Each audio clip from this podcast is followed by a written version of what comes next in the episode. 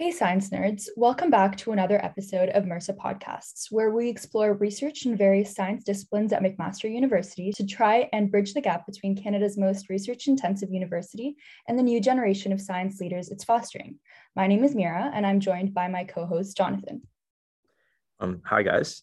Today, we're joined by Dr. Laura Parker, a professor in the Department of Physics and Astronomy here at Mac. After completing her postdoctoral fellowship at the European Southern Observatory, she established her lab at McMaster in the year 2007, focusing on how the environment influences galaxy evolution. Dr. Parker identifies observable properties of galaxies and correlates them with properties of their environments, such as the mass of the dark matter halo in which they reside, their position within this halo, and the properties of the gases that surround these galaxies. The overall goal of the Parker Lab is to understand the mechanisms by which galaxies in the universe are transformed. So, hi, Dr. Parker. We're so happy you were able to find the time to talk to us today. And we want to start things off by getting to know you a little bit better. So would you be able to share a little bit about your journey toward a career in research and what your specific interests are and how you ended up as a PI here at McMaster? Sure, I'd be happy to. Thanks so much for having me on the podcast. So I've been at McMaster now, I was just calculating, it's been 13 and a half or 14 years. So I've been here a while now, but my academic trajectory started as, so actually way back in high school, I was super lucky to get an opportunity to go to an international school. I'm from the East Coast, from the Maritimes, from New Brunswick, and I got a scholarship to go to a school in British Columbia, where the student body, it was only 200 students, but people were from 80 different countries, which coming from a small town in Eastern Canada was just an incredible experience. And at that school, we did the IB program. So I know some students will be familiar with the International Baccalaureate. It's offered at Ontario high schools too. So we did the IB. And with the IB program, you choose higher level courses that you choose to specialize in. And I did higher level physics and chemistry, and I loved both of them. And I really didn't know what I wanted to do for university. And then I went off back to the East Coast for my bachelor's degree at a small liberal arts university called Mount Allison, which is a great university, but the reason I chose it was actually just because they gave me a scholarship and nobody else did. And my financial situation was such that that was important. There was one astronomer there, and that astronomer was a fantastic teacher. So he's actually won national awards for university teaching in Canada. And I got the opportunity to work with him on research projects as an undergraduate. And that really encouraged me to go on in astronomy. And my research with him was actually in solar system astronomy. And you just did the introduction. You said what I study is galaxies and dark matter. Those are things on really big scales. But my research started studying asteroids and comets and things in our own solar system. So I've sort of moved from local scales out to big scales. So I went from that as an undergrad, and then I decided I really wanted to go to grad school. And I applied to different places, and I ended up going to the University of Waterloo for my PhD. And the main deciding factor, and if there's one piece of advice I can give to students interested in grad school, is that your supervisor really matters. And so you want to find a PI who's doing research you find exciting, and also, really importantly, speak to the other grad students in the group and see, are they happy? Are they getting good opportunities? And so I went to Waterloo to work with a PI that was doing stuff that I thought was cool. So I was there for 4 years, did my PhD, and then moved to Germany for a couple of years to do research, and then was super fortunate to get hired back in Canada at McMaster after I did one postdoctoral fellowship in Germany. That's an amazing story, and especially because you started so early on in your career. It seems like a great opportunity to be able to be in such a diverse environment at UBC that you talked about. What was the motivating factor that, if any, that made you say, oh, I want to study physics, and I'm interested in space and asteroids and solar systems and galaxies? I think it started as a kid. Science was an obvious choice for me, science or engineering, because just of my natural inclinations and interests. But I was always really strong at math. As a kid, that was my favorite subject. I loved math. And so I naturally went towards sciences that use a lot of math. That's really what I liked. And I think, honestly, if I had had a professor in undergrad who did something other than astronomy, they got me really excited, I could be doing something totally different. And I think that's also a fun thing about science. You get excited by a project or working with someone and you go in that direction, but we're all capable of working in different fields. Like if I were starting today, there's a very good chance I'd be in a totally different field. Like maybe I'd be doing neuroscience, which also can use a lot of math to apply to interesting science problems. Like there's lots of science that's really exciting. And I had an awesome prof. I got to do research. I got excited about astronomy, but I think that spark could have been in a different direction if the circumstances had been different. Yeah, it's really good to hear. I think a lot of the times, like people really get set into place of like, oh, like they have to know exactly what they want to do, but science is such like an interdisciplinary field and you can really end up anywhere, no matter what you study. I wanted to talk a little bit about the work in your PhD. So you mentioned that it was a little bit different than kind of the stuff that you do now. So could you talk about your experiences in your PhD and what you studied during your PhD? Yeah, so in astronomy, we have kind of different scales. You can think about locally, I said I started in the solar system, so that would be very local, but you can study planets, stars, galaxies, or if you study the universe overall, we call that field cosmology. And like many people in physics, as an undergraduate, the questions in cosmology got me really excited. Like questions like, how did the universe begin? How is the universe going to evolve? How is it going to end? So these big questions on the origin and the evolution of the universe, that's what I wanted to do my PhD in. And at the time, in the early 2000s, one of the really big questions we were trying to answer is, how is stuff, matter in the universe distributed? And in particular, this one kind of stuff called dark matter. So dark matter is matter that has mass and has gravity, but does not give off light, does not absorb light, does not reflect light, which makes it impossible to see directly with our telescopes, but we can detect it indirectly on how it affects the stuff around it. And I found that problem just so fascinating that I wanted to work on that. So as a PhD student, my research was all focused on trying to understand how dark matter is distributed in the universe. How much is there and where is it? But in order to do that, you need to have some observables that you can see that help you trace out the dark matter. And the observables in the universe are galaxies. So galaxies are these huge collections of gas and stars and dust. We live in one called the Milky Way. Has about 100 billion stars in it, just for scale. And every galaxy out there has about 100 billion stars or so. And I got so excited about the problems of galaxies themselves. Why do they look the way they do? What are the physical processes that change them over time? That kind of naturally, as I left my PhD and started my own independent research career, I transitioned from studying the dark matter as my primary thing to the galaxies, which I just got really excited about because they're such interesting, complex objects. So before we get to talking a little bit more about galaxies and like why they're so cool, do you think, so as a biologist and outside like the field of physics, like I guess my question for you is, do you think like since the time of your PhD, we've come any closer to like answering those questions about dark matter or?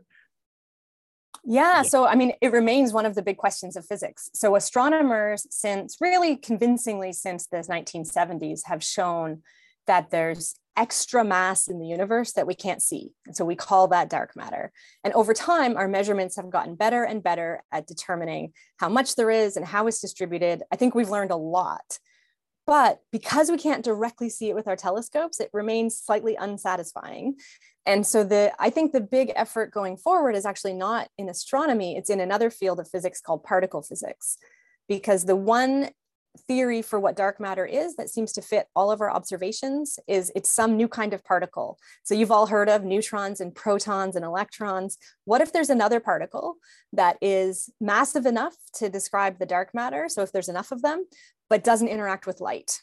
And that might sound like a crazy idea, but we have another particle kind of like that called a neutrino, which some of you might have heard of before. Super lightweight particles. We know they exist. They don't interact with light.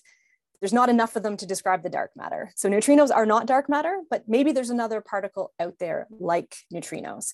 And that today is in particle physics laboratories, either in colliders, like at the LHC collider in Switzerland, or in particle detector experiments, like here in Canada, in Sudbury, people are trying to look for these new particles. And whoever finds them, it's going to be revolutionary. And if we don't find them, then we start to get into this uncomfortable, are we right about dark matter? Or is it something else? Is it not particles? Is there something else that describes the dark matter that astronomers are observing? Thank you for that. Thank you for educating us about that. That's exceptionally cool. To transition after that, what was your experience with your PhD like? And what's one thing that you'd advise like students who are interested in astronomy and astrophysics like to do when thinking about PhD, doing PhDs and graduate studies in that area? Yeah, so the most important bit of advice I can give, I already gave, which is to really focus on the supervisor and the research group and making sure it's a place where you think you'd be welcomed, where you'd be supportive, where you could do your best work.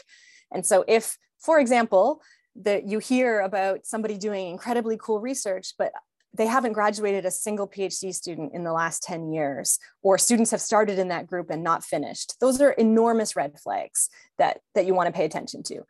So I think that the supervisor matters the most, much more than the prestige of the school. So a lot of people apply based on, this is a famous school, this is a famous institute, and you know, that can matter somewhat on your CV, but actually being in a supportive group where you can be productive, have a good research experience, publish papers with collaborators you like to work with, that's way more important. So that's my top bit of advice.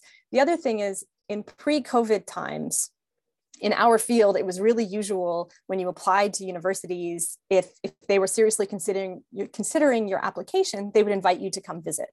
So if you get the opportunity to visit a place that you're applying to grad school, so if it's not at McMaster, you're applying to other labs in other places, and you get the opportunity to visit, I highly encourage you to do that. You really get a feel for a place and whether you can see yourself there if you get a chance to visit. And that can be more challenging now, but for students who may be applying to graduate school right now, and there's an opportunity to maybe do some virtual visits. That's, of course, not the same as being in person, but it's the next best thing, and it's maybe what we can handle right now. So take advantage of those opportunities. That's really good advice. Thank you for sharing that. I think it applies to a lot of people, no matter kind of what discipline they go into for their PhDs, to always make sure that their PI is like a right fit for them and to kind of explore the lab before they kind of dedicate to that. Moving along a little bit more in your career path, we were wondering if you could tell us a little bit about your experience at the ESO and what kind of work you did there and just how your experience was. Sure. So where I did my postdoc was a place called the European Southern Observatory, which is sort of a funny name, but the way that astronomy research, observational astronomy research is done in Europe. So I'm distinguishing between observational and theoretical work, because in astronomy, there's kind of two ways you can address questions: with theory, and often that's simulations, or with observations from telescopes. That's very different than in other fields of science where you have experiment and theory. We don't have experiments because we have one universe, and I can't go hit a star with a stick and see how it responds. I can't do that, but I can observe. So we use observatories to study the universe. And in Europe, a number of years ago, all the different countries in Western Europe doing astronomy research joined together to make one big organization, so they could pool their resources and build bigger telescopes. And so the European Southern Observatory, its headquarters is just outside of Munich, Germany, and that's where I lived. But the telescopes are actually in Chile. So they run these large telescopes, and the largest one at the moment is called the Very Large Telescope, not the most original name, but it's actually 4 individual telescopes, each one of which is 8 meters across. And every one of those telescopes is enormous and has a suite of different instruments that can do different things. So some of those instruments take pretty pictures, and they can take pictures at visible wavelengths like our eyes see, or also in the near infrared. And also some of the instruments are not just taking pictures, they're doing something called spectroscopy, where you spread the light out and you actually study in detail the properties of objects you're interested in, things like what's the chemistry. So do you see emission lines coming from oxygen or hydrogen, or what are the components you're looking at? And you can also use spectroscopy to measure motions. Are things moving towards you or away from you, and how fast are they moving? So we've got a suite of instruments. So that the European Southern Observatory in Germany, a lot of the scientists are there, but the observations are being done in South America, in Chile. And this is a huge organization with hundreds of astronomers on one campus. And on the same campus, there are multiple Max Planck Institutes, which people may have heard of. Every discipline in science and in other fields, there are Max Planck Institutes in Germany, and they're spread out throughout the country. They focus on different areas. Some of the astrophysics ones are based in Munich. So on the same campus, we had two Max Plancks in astronomy, there was a university, and there was ESO. It was an incredibly rich place to do a postdoctoral fellowship.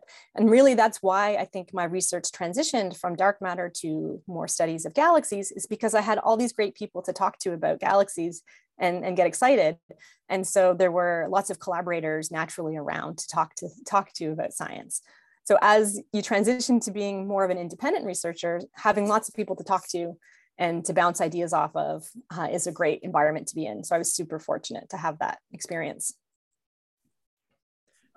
You spoke a little bit about like the different like experimental versus theoretical data that you can, or more like observational versus theoretical when it comes to astronomy.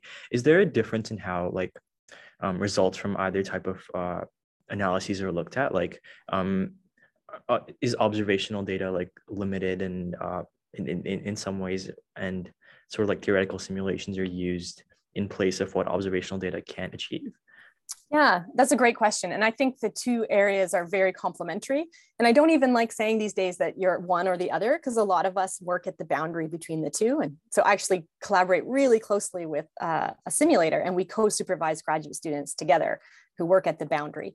But you're absolutely right. So limitations exist for observations. There's only, I don't have infinite time on the telescope to get all the photons of light I might want. So how can I do the best science possible with one hour of observation or one night of observation on an object? So you're always limited by signal to noise, how much light you get. And we're studying incredibly faint, incredibly distant objects. And so we're limited by how much light we get from them. And also things like the spatial resolution.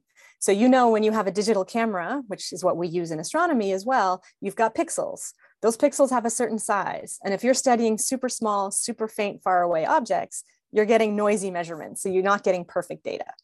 So one thing you can do in a simulation is overcome some of those effects. However, a simulation of, let's say, a galaxy is only as good as the physics you put into simulating the galaxy. So if we don't have a complete understanding of galaxies, which, spoiler alert, we don't, that's why we're still doing research in the field, it means that your simulations compared to observations are a great tool for finding where there's gaps in either. So it can tell you, I need better observations to constrain this theory, or it can say, oh, my theory must be missing some fundamental physics because it doesn't match these observations. Because in some sense, even if the observations are noisy, they are the truth, because we're really taking pictures of the universe. So a simulation has to match the observations. Yeah, it's really interesting to see kind of how the two levels of analyses kind of intersect and you can work together with them. I was wondering a little bit about these like simulations that you guys run. So is that something that you develop like within your lab, or is it something that you collaborate with other labs to form? Could you talk a little bit about just like the simulations and how they're formed? Yeah, so these days the state-of-the-art simulations are enormous code packages that take many years to develop, and a given simulation, if it's going to be interesting, give you something that's new and novel, it's going to run for months and months and months on Canada's most powerful supercomputers. So the kind of research that we do using simulations is really computationally expensive. So it's not something you run on your laptop overnight. It's something that runs on supercomputers. And that also means the code is big and complicated. And so if you're a graduate student, for example, working in simulations, you're probably adding one small component. Like, let's say these simulations have been run and it has all this physics, but we have a new model for how black holes work. And somebody has to take that new model and put it into the big simulation. So that's what a kind of a project someone might do, is implement one new piece of physics in a much, much bigger code. And I myself don't do that sort of work, but I do supervise students who either run these big codes or analyze the output. So one of the wonderful, amazing things about astronomy, maybe my favorite thing about astronomy, is that we are incredibly in favor of open data and open science. So all of the big simulations, in their first paper to talk about the results, they publish all of the data, usually in a database that's online. So you, as a regular astronomer not part of that collaboration, can go to their database and extract objects of interest and study them. And similarly, observationally, our telescopes, the data becomes public from all the telescopes. So in other fields of science, if you're doing research in your lab, you've got some nice measurements on a system, it's for your group. All of that data doesn't necessarily get published somewhere, whereas we have big archives of all of the data from the major world observatories, all becomes available. So my graduate students, we can write our own proposals to get data at telescopes, but often we don't have to because we can use archival data that already exists to answer the questions we're interested in. So that's, I think that's the wonderful thing about astronomy. We do these big surveys with many international collaborators. And then at the end of the day, all of the data is available to the entire world, because you might have taken some data to answer one question, but that same data set can be used to answer many other questions. And if you make it available, then you just get more science out of the data. Yeah, I guess that's so interesting, because I feel like with fields like this, where there's like so much of information, you can't get that far without that collaboration and without like making that information available, right? Because like not everyone can, like, what's the point? And the collaboration helps like advance fields like that. So I find that so cool too. Yeah, I totally agree. Yeah. And also just as a specific example on that, everyone's heard of the Hubble Space Telescope before. Yeah. So Hubble takes, the most amazing pictures of objects, and we all are in awe of them. Requires time on the Hubble Space Telescope. The way it works in astronomy is you write a proposal, panel of experts who decides whether your proposal is successful or not. For every 10 amazing ideas you have, maybe one of them will be accepted and you'll get time on Hubble. So if we didn't have all of the data be really limited, like to only 10% of your ideas ever getting the data, instead, I bet that for the 90% of other ideas, there's probably some public archival data that you can use to at least partially address your questions of interest. So having all of the data available for everybody all over the world means you don't have to constantly be writing proposals. You can be using the data that already exists. And I find it's a way to be creative too. So this data was taken for one purpose. How can I think of a new question to ask of that same data set? I think you have to be pretty creative, and that's a fun way of doing astronomy research. To kind of regroup and focus a little bit more on your current research now, we were wondering if you could go over what galaxy evolution is and what characterizes this phenomenon, just for people who may be not so familiar with the topic. Yeah, so galaxies are these beautiful big objects that we see with telescopes filled with, on average, about 100 billion stars. And in between the stars, there's gas and dust. And on top of that, most of the mass is dark matter that we don't see. So they're pretty complicated objects, although compared to biology, they're ridiculously simple because it's only a few components.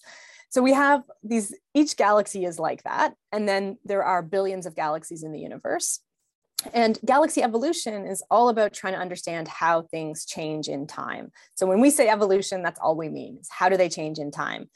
And what's amazing about observational astronomy is that a telescope is really kind of like a time machine, because it takes time for light to travel. So light does not travel instantaneously.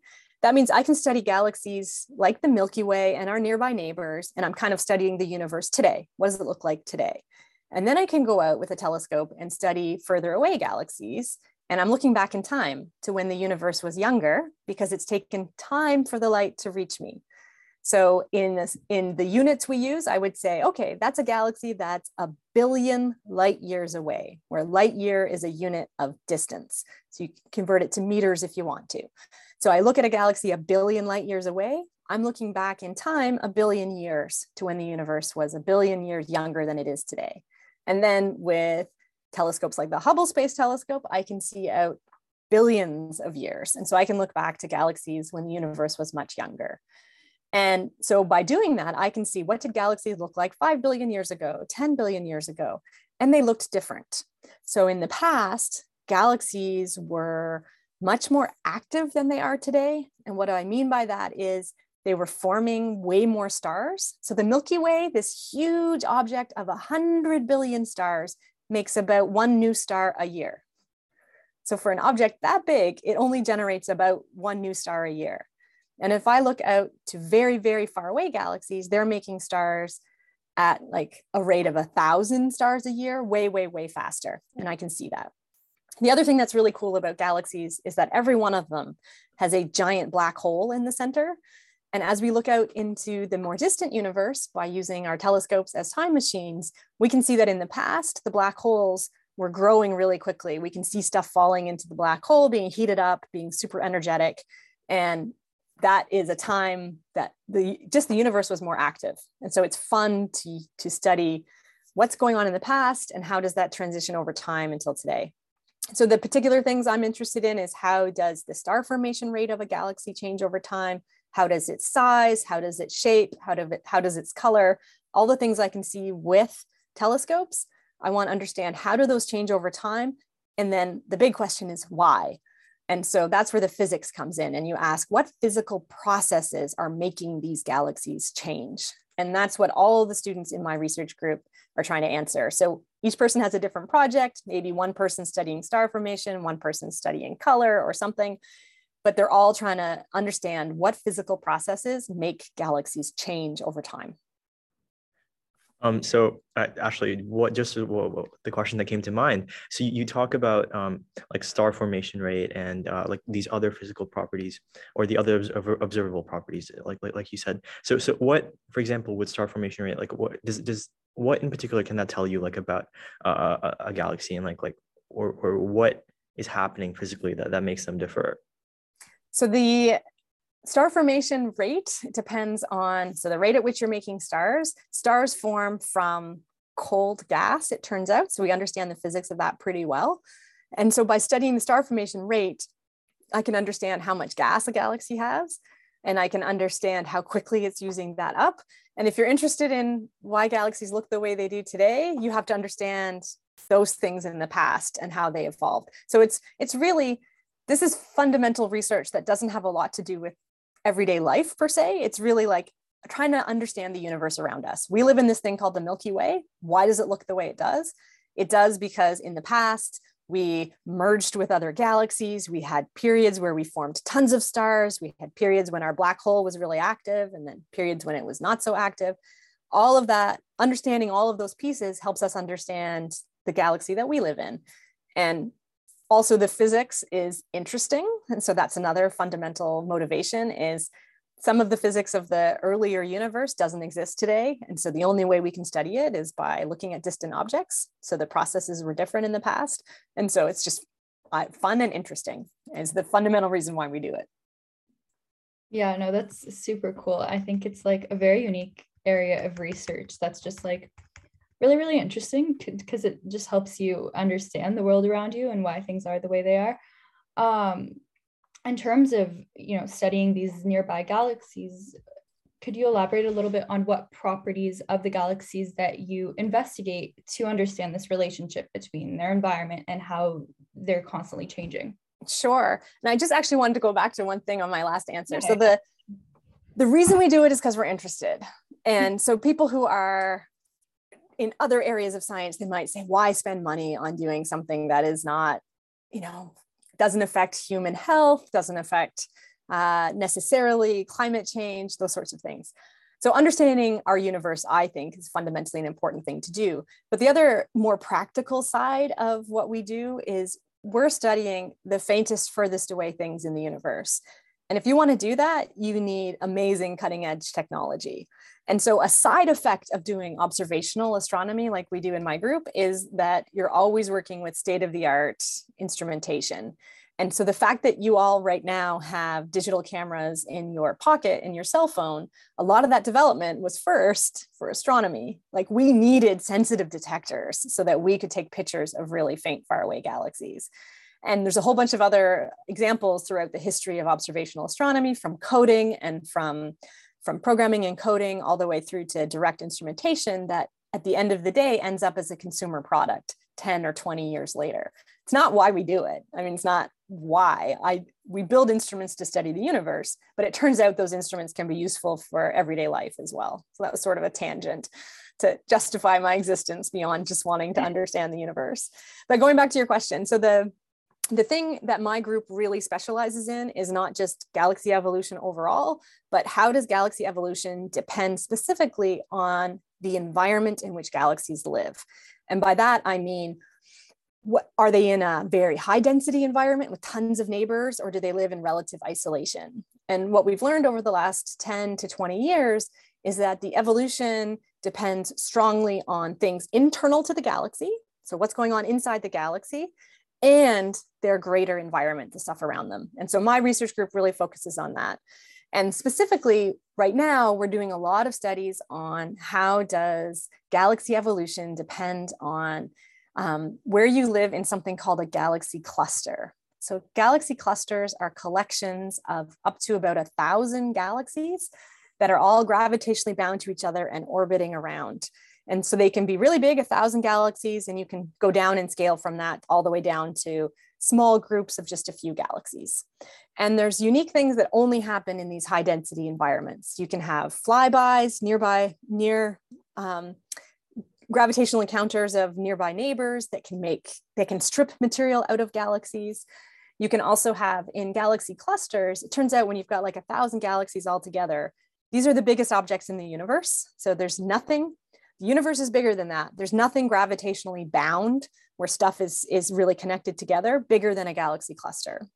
And so within these galaxy clusters, 1,000 galaxies interacting, tons of dark matter, and tons of hot gas. So it turns out that galaxy clusters are filled with gas that we can observe with X-ray telescopes, which is something we do in my research group too. We use X-ray telescopes from space.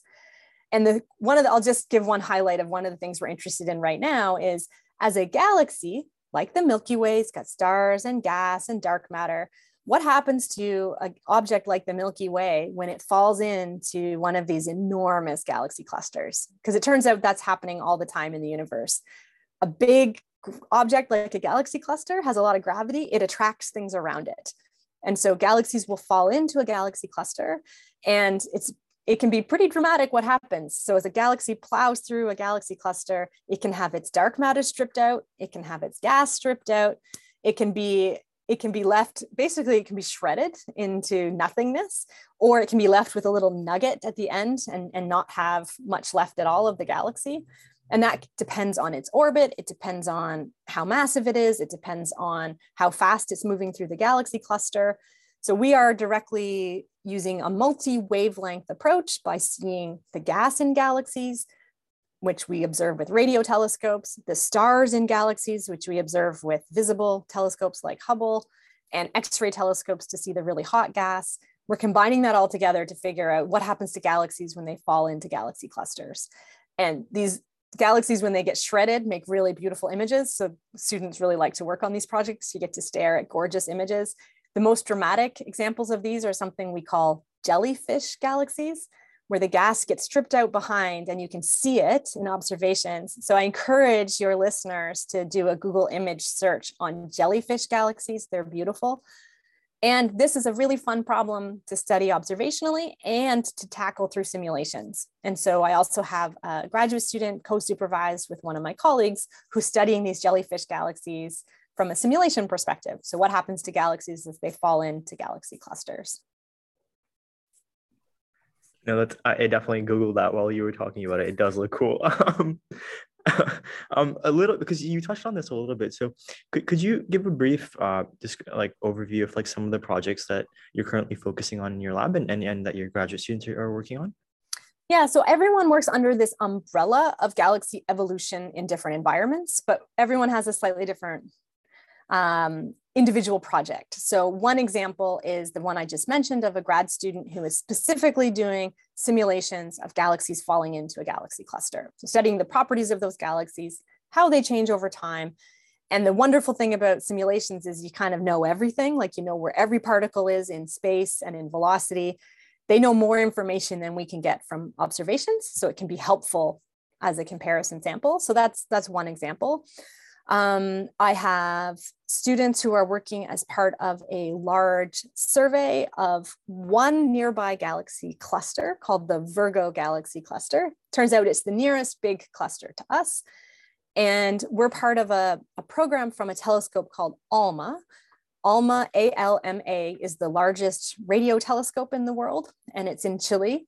And it's not one telescope, it's actually called an array. So it's made up of many telescopes that all work together.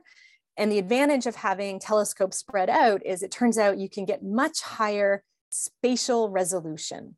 So let's imagine how well you can resolve a small object depends on how big your telescope is.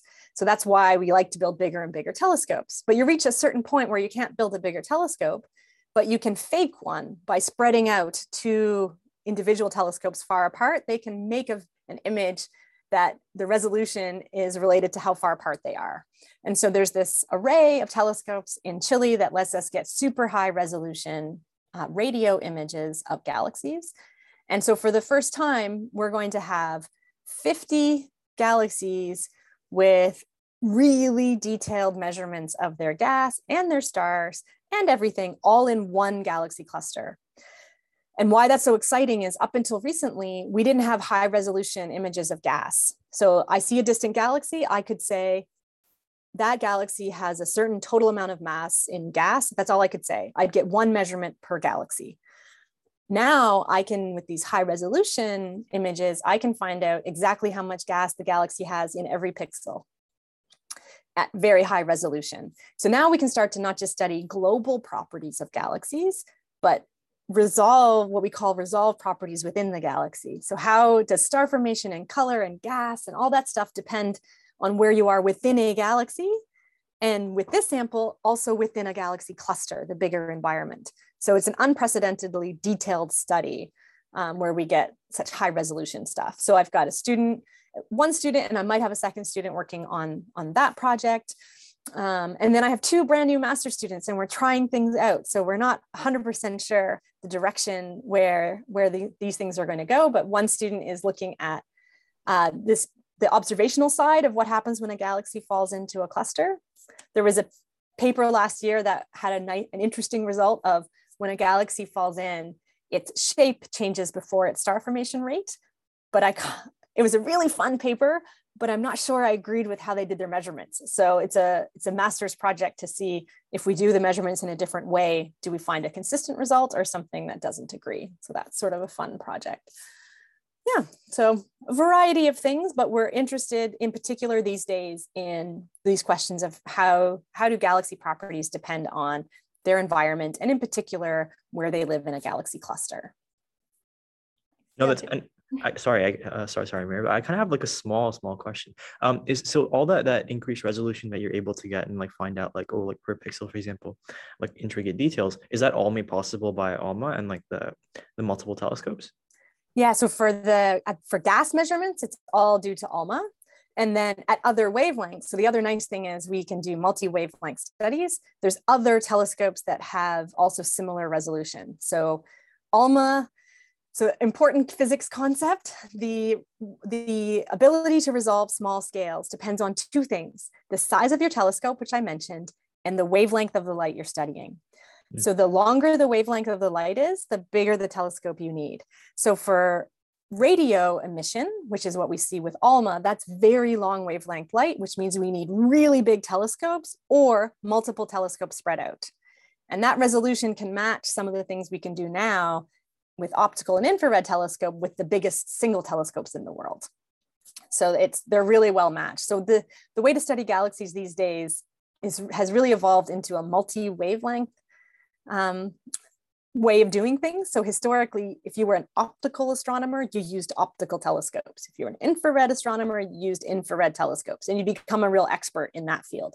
These days, our students are using every observatory they can get their hands on, and they're really trying to understand objects from the entire electromagnetic spectrum of light, all the way from gamma rays and X-rays. For those of you who remember your electromagnetic spectrum, everything from the highest energy X-rays through to radio, which is very low energy, very long wavelength light. Yeah, that's super cool. The I guess just like the technological advancements that have happened that allows you to study like all those different cool things that you mentioned. Super exciting stuff. I guess going off of hearing about your grad student projects and those kind of bigger projects going on in your lab, we wanted to ask about what the typical role of undergrads in your lab is and what kind of project would an undergrad take on in your lab? Yeah, so I have every year, like everybody, there's some undergraduates who are working in my group, and depends, the projects will depend a little bit on the student's background and also what they're interested in. So most of the students who work with me are from physics and astronomy. So they're doing honors physics or astrophysics or biophysics, something within our department. But I also supervise students from arts and science and iSci, students who have some physics background, but not as much. And every year I have a long list of exciting projects that are, again, under this umbrella of galaxy evolution in different environments. The difference for an undergrad project is I usually give you a data set that's ready to do some analysis on.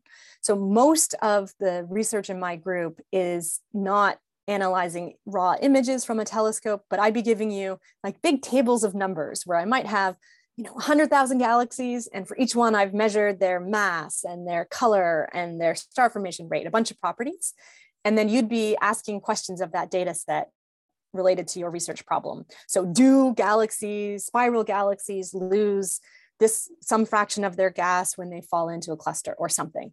And so you'd have a research question, you'd have big data tables, and you'd start making plots, and you'd start selecting data in different ways and doing data analysis. It involves typically lots of plots and some statistics as well.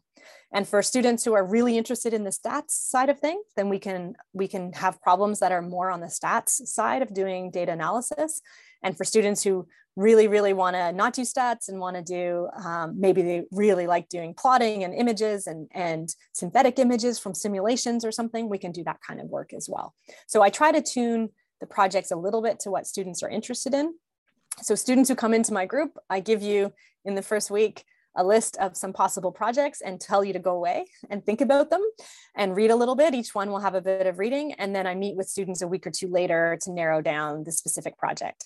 I really like for students to have some ownership over what they're working on. And I find students are more motivated and more excited if they help to choose their project. Like if you're stepping into a new group, you can't come up with a project from scratch. That would be unrealistic, but you can choose from a list of things that sound interesting. So that's the way that we do things in my group. And in terms of what students do afterwards, certainly some go to grad school and keep doing astronomy, but many don't. And the skill set from doing data analysis, plotting, lots of Python, those things are very transferable. So there's a lot of students who come through physics and astronomy research who end up doing data science and data analytics and that sort of thing. So building a little bit on the thread that you mentioned, like maybe what do you look for in an applicant to your lab? Like either for as an undergrad or as an undergrad applying to grad school to work with you, like what do you look for in someone applying to your lab? Yeah, good question. There's no magic formula, but number one is enthusiasm. So hopefully I have conveyed that I'm excited about the work that we do. And it's nice to be in an environment where everyone's excited about the science and the research that we're doing. So enthusiasm is really important. Obviously, you have to have a strong academic record. In particular, if you're applying to graduate school, we have a slate of required graduate courses in our program. And so we don't want to take on students who wouldn't be able to be successful in that. So there's kind of a bar that you have to be above to be able to be successful in the graduate courses. But beyond that, I don't care about someone with a 12, 11.2, 10.7. They're all kind of the same in my mind. It means you're a good student. It's all fine. So enthusiasm, number one, and because of the kind of work that we do, not being intimidated by doing analysis on a computer, broadly defined. So you don't need to have taken 5 courses in Python, but you need to not be afraid to try things. And so I find with computing, there's kind of a initial hump you have to get over where you think there's no way I can ever do this. I've never coded. This is so hard and impossible. And then once you've solved one problem, you realize, oh, every other problem I ever solve is some permutation of that. Like I did it before, I can do it again. And so as long as students are over that initial hump in computation, like they've done something, then that's the other thing I look for. So if you're a McMaster student, then we have a second year scientific computing course called Physics 2G03, which anyone can take in the Faculty of Science, that something like that, or there's a first year Python course in the Department of Math and Stats, something that shows me you've got a little bit of computing experience. We're not doing sophisticated, really complicated computing, but you need to be confident enough to open a file, read in a couple columns, plot one thing against another thing. And that, so that's kind of a requirement to work in my group as well. No, thank you. That was really comprehensive. And like you said, passion and enthusiasm is what makes a good researcher for sure. And it's what makes the environment fun. So I guess to all our listeners, if you have the background, I encourage you guys to apply. But other than that, we wanted to wrap up like today's talk. So thank you for coming out and being featured and giving us like a little bit of a crash course in galaxy clusters. And I'm definitely going to do some more reading on them. Thanks for having me. It was really fun.